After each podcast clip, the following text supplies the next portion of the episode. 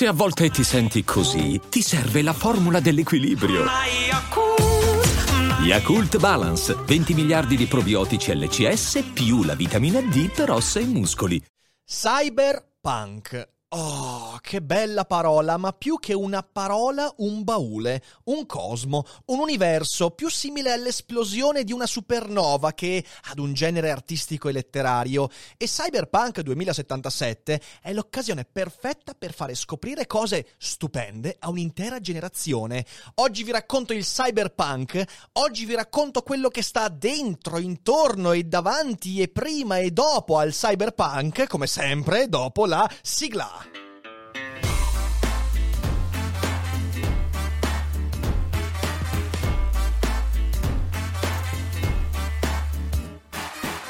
Sei su Daily Cogito, il podcast di Rick Dufer. E chi non lo ascolta è cibo per gli zombie. Night City era come un esperimento deragliato di darwinismo sociale, concepito da un ricercatore annoiato che tenesse un pollice in permanenza sul pulsante dell'avanti veloce. Se smetti un attimo di farti largo a spintoni, affondi senza lasciare traccia. Muoviti un po' troppo alla svelta e finirai per spezzare la fragile tensione di superficie della borsa nera. In entrambi i casi spari- sparirai senza che di te rimanga traccia alcuna, salvo un vago ricordo nella mente di un'istituzione come Raz, anche se il cuore, i polmoni o i reni potranno sopravvivere al servizio di qualche sconosciuto fornito di un sacco di nuovi yen per i serbatoi delle cliniche. Qui gli affari erano un costante ronzio subliminale e la morte la punizione accettata per la pigrizia, la negligenza, la mancanza di grazia, l'incapacità di rispettare le esigenze di un intricato protocollo. Ah, Neuromante di William Gibson. Veramente un universo di parole che si incastrano, di giochi, paradossi. Il cyberpunk è questo. E mi sono reso conto in questi giorni dopo aver scaricato, e stasera ci giocherò per la prima volta, Cyberpunk 2077, di quanto attendessi l'occasione per parlare di Cyberpunk. Sì, perché io, in effetti, sono cresciuto col cyberpunk, ho parlato tante volte di autori legati in qualche modo al cyberpunk, ma non l'ho mai trattato di petto. Beh, questa è l'occasione giusta, l'occasione per far scoprire un mondo a tante persone che magari non l'hanno mai visto o l'hanno sempre derubricato a qualcosa di lontano, poco desiderabile. No, oggi scoprirete qualcosa di veramente bellissimo. Per tutti quelli che si chiedono, ma a cosa serve? A cosa diavolo serve un videogioco? Ecco, serve anche a questo, serve a intrattenersi, serve a raccontare, serve a fare una montagna di soldi, ma serve anche a creare ponti fra generazioni. Però quel ponte va colto. E in effetti, quanto sono stupidi quegli intellettuali che lasciano perdere il mondo dei videogiochi perché, dai, insomma, sono giochetti, sono... In realtà è un mondo che letteralmente ha in sé una potenzialità straordinaria e credo e spero che questo videogioco, Cyberpunk 2077, che spero di godermi appieno, con il poco tempo a disposizione, rappresenti l'occasione per tantissimi giovani di scoprire un mondo che ormai esiste da più di 50 anni e che è tanto tanto bello da scoprire. Questa sera comincerò a giocarci, avrò 15 minuti ogni tre giorni e sicuramente quando arriverò a una comprensione almeno di massima di questo videogioco ne trarrò anche un daily cogito, ma non è questo il giorno. Oggi in realtà vorrei veramente sviscerare con voi il cyberpunk per quanto possibile e rendervi inevitabile andare a leggere gli autori e vedere i film che andrò a citare. E durante questo episodio e durante anche il videogioco spero di godermi veramente il ritorno a un genere che mi ha segnato. Che cos'è il cyberpunk? Il, cyber, il, cyberpunk è un genere artistico e letterario che unisce due elementi molto spesso, anzi prima del cyberpunk, assolutamente alieni. Da un lato le narrazioni e le atmosfere cibernetiche, l'information technology, le fantasie scientifiche, una sci-fi molto molto particolare, oscura, il cui colore è il verde.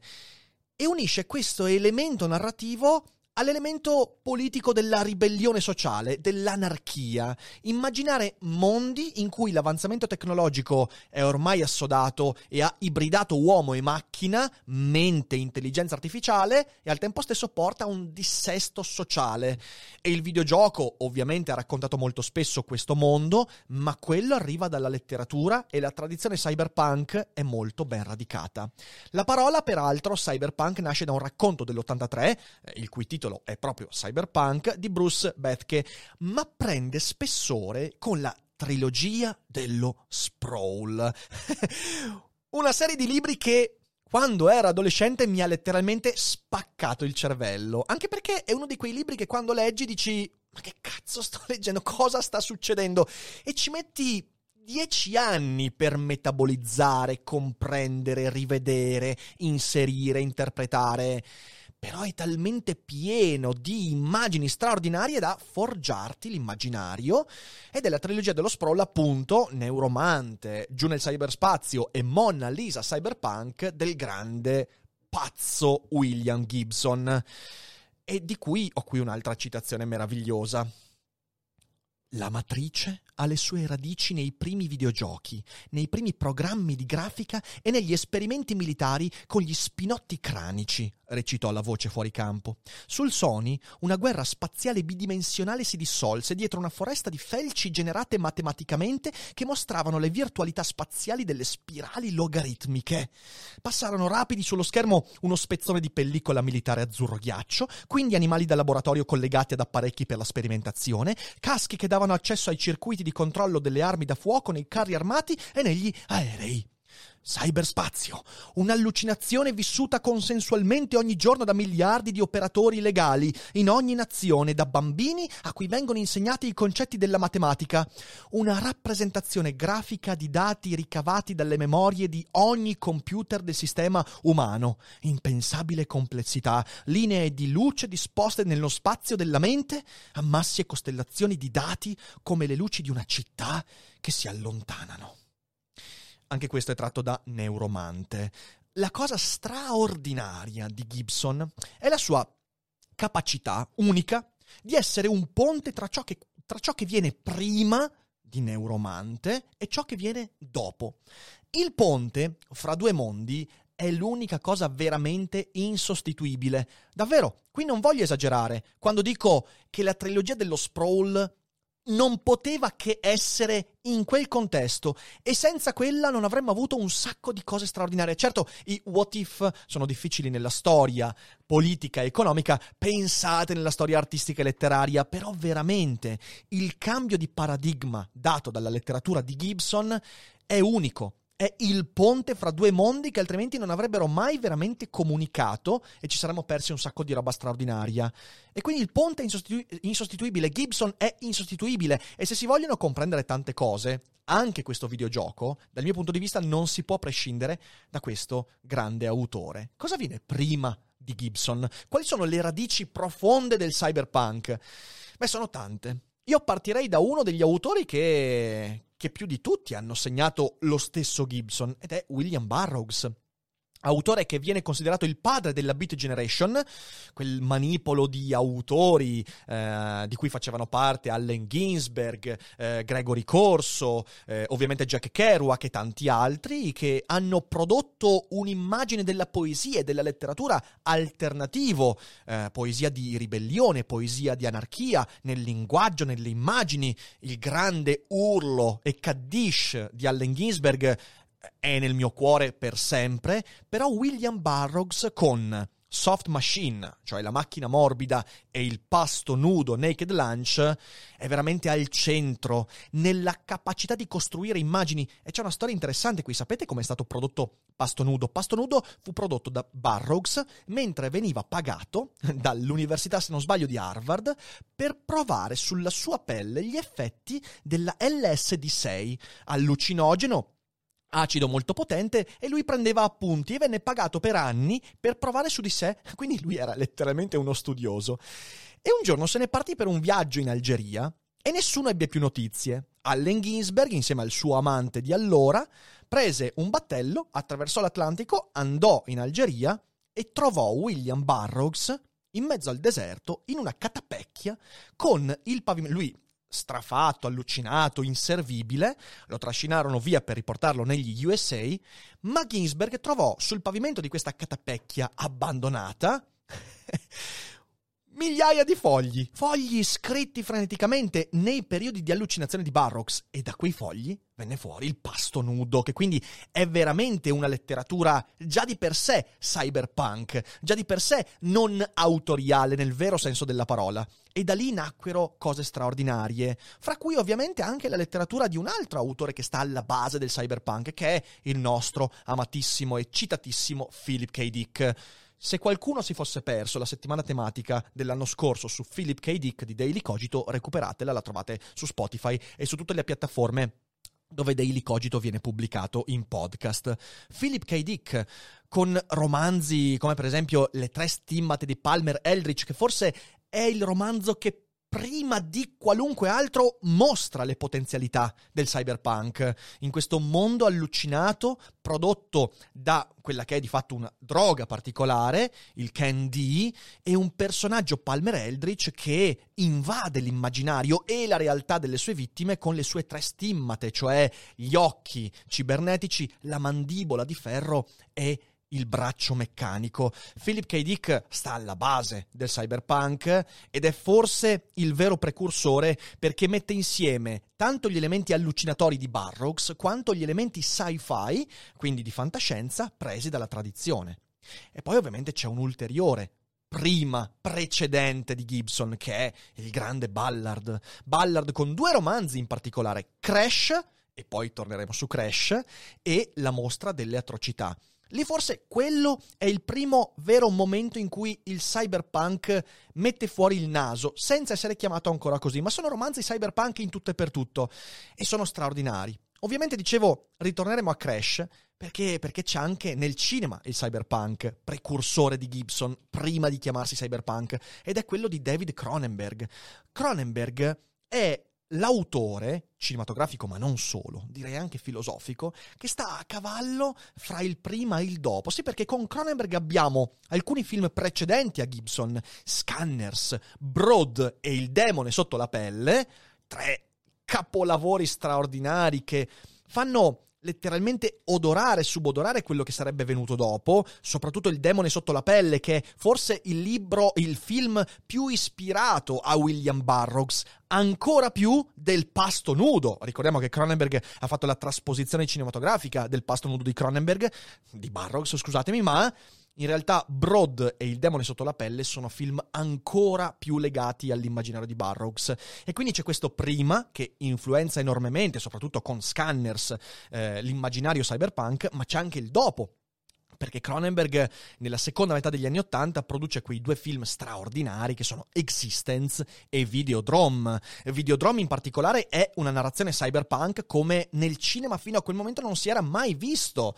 E questo film che, che racconta come la tecnologia televisiva modifica il corpo in un modo con cui neanche l'essere umano può immaginare. Lunga vita alla nuova carne o morte alla nuova carne, insomma, videodrom straordinario.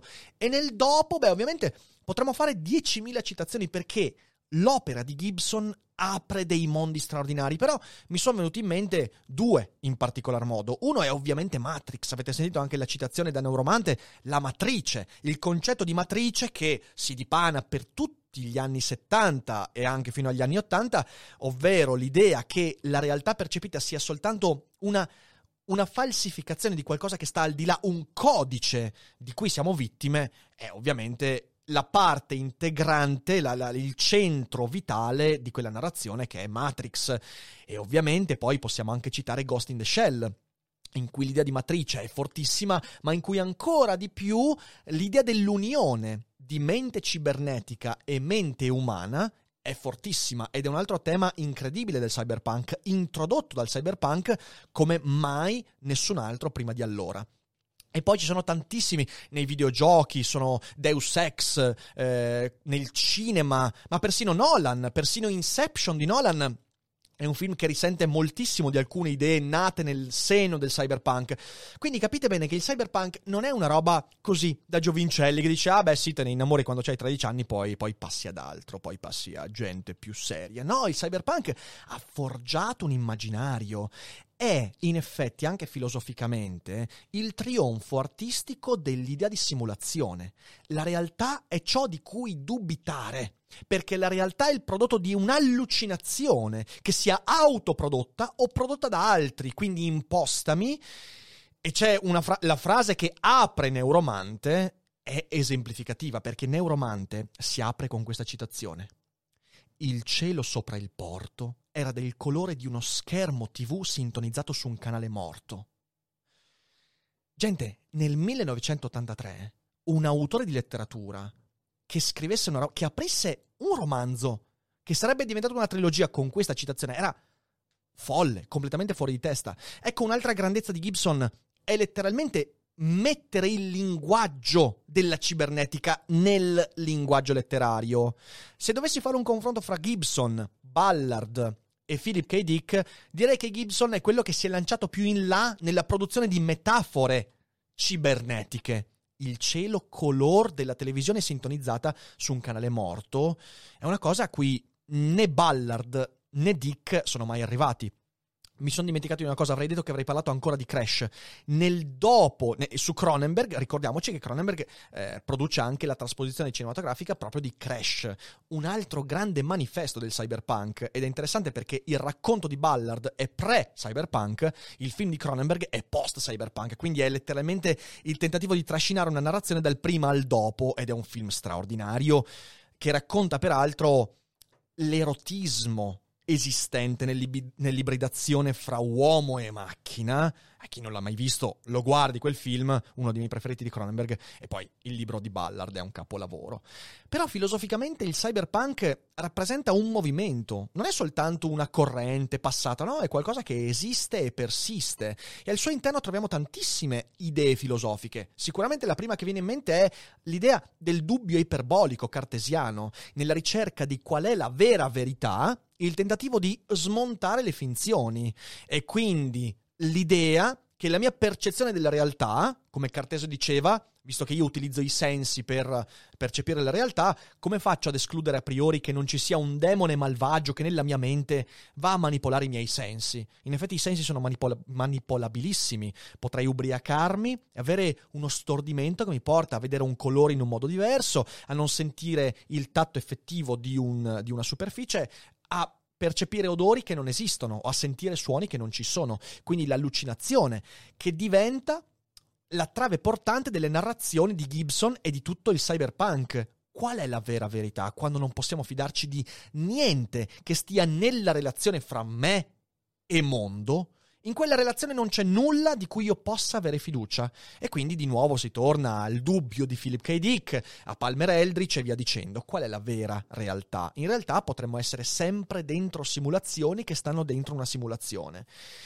Il primato quindi dell'allucinazione. E qui sì troviamo la tradizione letterario-filosofica, con tre autori che sono forse fra i più importanti eh, nell'ispirazione cyberpunk, o meglio, un movimento che ho già citato, cioè la Beat Generation, l'idea di Ginsberg, Barrocks, Kerouac, che quello che vediamo sia, come diceva Bill Hicks, just a ride, e in quella corsa in cui siamo chiamati a amare, vivercela bene, accorgerci delle finzioni e di ciò che sta oltre l'allucinazione, anzi, conoscere talmente a fondo l'allucinazione da accorgersi di qual è la vera verità. E questo ci porta a forse quello che è il precursore più antico del cyberpunk, che è Aldous Huxley con il Ritorno al mondo nuovo, Il mondo nuovo, Brave New World, ma soprattutto con il libro Le porte della percezione, in cui Huxley, eh, che è stato un grande utilizzatore di LSD per tutta la sua vita, e ricordo che lui quando è morto ha voluto morire facendosi fare un'iniezione di allucinogeni e quindi andarsene nel mare nostrum della sua fantasia straordinaria, era convinto che la ragione, la razionalità, un po' schopenhauerianamente, eh, sia quella la maschera alla realtà, che le nostre rappresentazioni vadano superate, come attraverso l'allucinazione, quindi non attraverso una lucidazione della nostra percezione, come voleva Cartesio, una razionalizzazione della mia percezione, ma attraverso l'abbracciare incondiziona- incondizionatamente l'allucinazione. È un'idea molto potente che in Gibson e nel cyberpunk sarà sempre più forte. Supera le tue rappresentazioni, non fidarti della tua razionalità e lanciati nel mare immenso dell'unità cosmica. Questo è ciò che sta, il monismo che sta al centro del cyberpunk. E questo ovviamente ci porta anche a un altro autore, che è stato anche un contemporaneo di Gibson, che non ha scritto cyberpunk, ma ha scritto altre cose, che è Carlos Castaneda. Castaneda con gli insegnamenti di Don Juan e l'idea di nuovo, seguendo le tradizioni eh, spirituali dei nativi americani, l'idea che il peyote, eh, l'allucinazione, l'ayahuasca e via dicendo siano la via per rompere le porte che impediscono di percepire la vera verità. Quindi superare la razionalità, superare le immagini prodotte dalle mie rappresentazioni per entrare in contatto con l'infinito. Questo è in fin dei conti il cyberpunk. All'interno di tutto questo ci sono elementi divertentissimi. Uno su tutti, l'elogio della bruttezza o più che della bruttezza, l'elogio della stranezza, di ciò che è weird. La letteratura weird, bizarre, nasce dal cyberpunk e vi consiglio di leggere un sacco di autori weird e bizarre che purtroppo non si trovano su Amazon, magari un giorno ci faccio una bella puntata, anche se so che quando la farò mi banneranno da, t- da tutti i social perché ci sono alcuni autori weird e bizarre che immaginano mondi in cui gli esseri umani vivono con i dinosauri e fanno del sesso con i dinosauri, cioè cose veramente, veramente strane, strambe. Oppure mi viene in mente Total Recall, sempre tratto ovviamente da Philip K. Dick, ma il film viene fuori dopo l'ondata cyberpunk e il film è un trionfo di cyberpunk, perché ve la ricordate? La tipa con i tre seni, vi ricordate le immagini, i pupazzi, le cose strambe, i mostri che emergono dalla pelle, dalla pancia? Quello è cyberpunk vero e il dubbio del protagonista è ma questa non può essere la realtà. Questo deve essere un sogno. E cosa devo fare per vedere la verità? Rompere il sogno ulteriormente sognando, sognando più forte. Questo è il cyberpunk. Supera la razionalità attraverso un'allucinazione ancora più devastante, ancora più allucinatoria. E per quanto io nel tempo mi sia distanziato filosoficamente da questa idea, però la potenza con cui questa cosa viene raccontata nel cyberpunk, io l'ammirerò sempre. E quanta potenza creativa esiste in questa idea. Il cyberpunk è un mashup riuscitissimo, maribollente e anarchico di mille cose diverse, legami spontanei e vividamente creativi, ma veramente creativi, tra cose che altri non avrebbero mai messo insieme. E vi dirò di più, che se il futuro dell'umanità sarà transumanista, il periodo cyberpunk sarà ricordato come noi oggi ricordiamo il Rinascimento, perché è veramente il momento in cui sono nate le cose su cui costruire un mondo, che poi può piacere, può non piacere, ma quello lì è il cuore pulsante, filosofico del mondo a venire, se sarà quello il mondo a venire. Ci sono anche curiosità divertenti nel cyberpunk.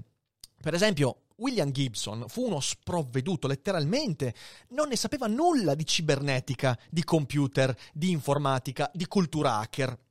Eppure scrisse tutta la sua letteratura intorno a queste cose e infatti fu sempre aspramente criticato dalla comunità di hacker, di persone esperte, perché dicevano sì, bei racconti, però queste sono tutte cazzate. Quando parla di hacker, quando parla di informatica, spara un sacco di minchiate.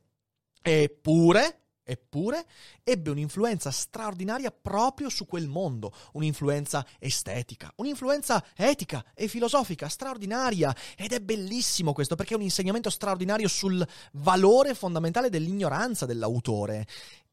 Quel mondo che lo ha criticato a lungo ha dimostrato che la creatività nasce anche dall'ignoranza, perché la contaminazione fra diversi mondi, in quel caso letteratura e cultura tecnologica e informatica, non ha a che fare con le bolle di conoscenza, solo esperti che parlano di quella cosa, ma con il connubio fra persone che arrivano da mondi diversi e che arrivando da mondi diversi non da esperti riescono a innestare movimenti creativi che per gli esperti sarebbero impensabili. Gibson ha nutrito il mondo hacker, ha nutrito il mondo cibernetico della cultura informatica e tecnologica attraverso la sua ignoranza di quel mondo perché è riuscito, grazie alla sua ignoranza creativa, a dire cose che chi era già in quel mondo non avrebbe neanche mai pensato. E questa è una lezione straordinaria e per me la lezione filosoficamente più anche pratica, applicabile del cyberpunk. Mai chiudersi di fronte al proprio essere esperti, mai perché ti perdi dei mondi straordinari. Ed è per tutti questi motivi, e potrei andare avanti ancora per due ore, ma, ma, è meglio di no, per tutti questi motivi che sono contento di Cyberpunk 2077.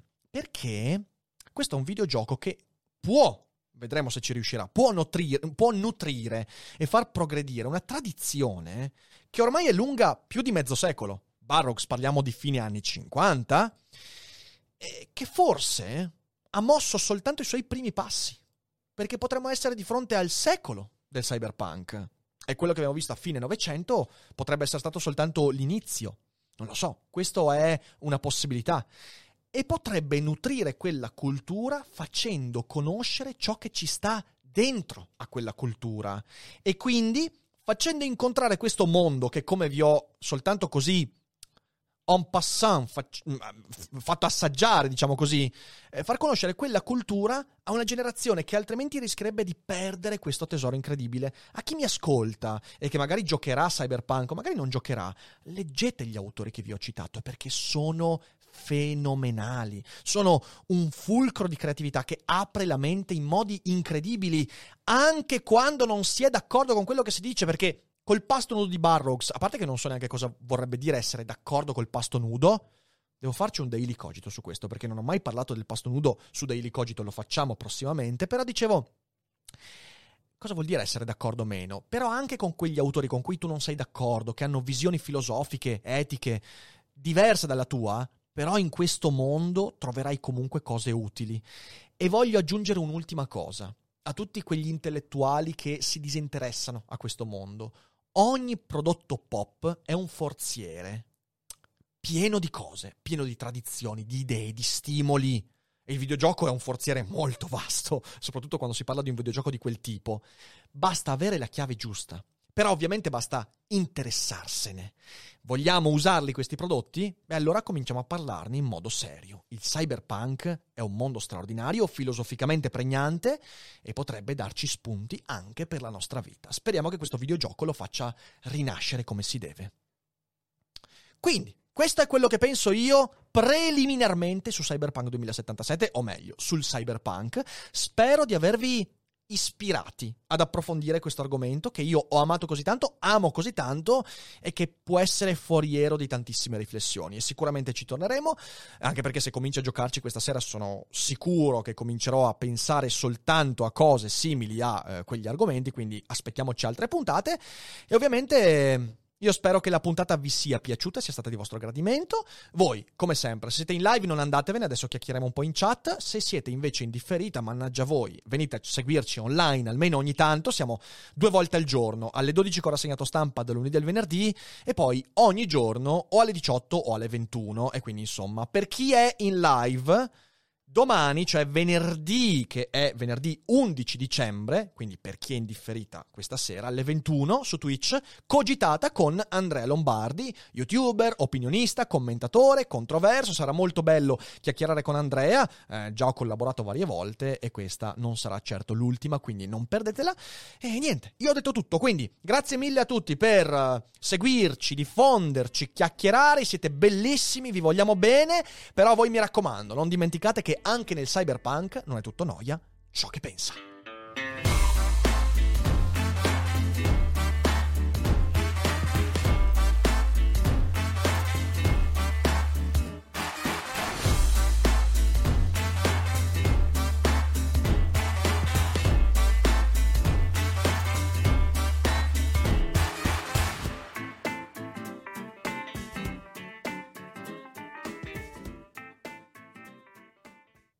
E adesso un bel caffè finito.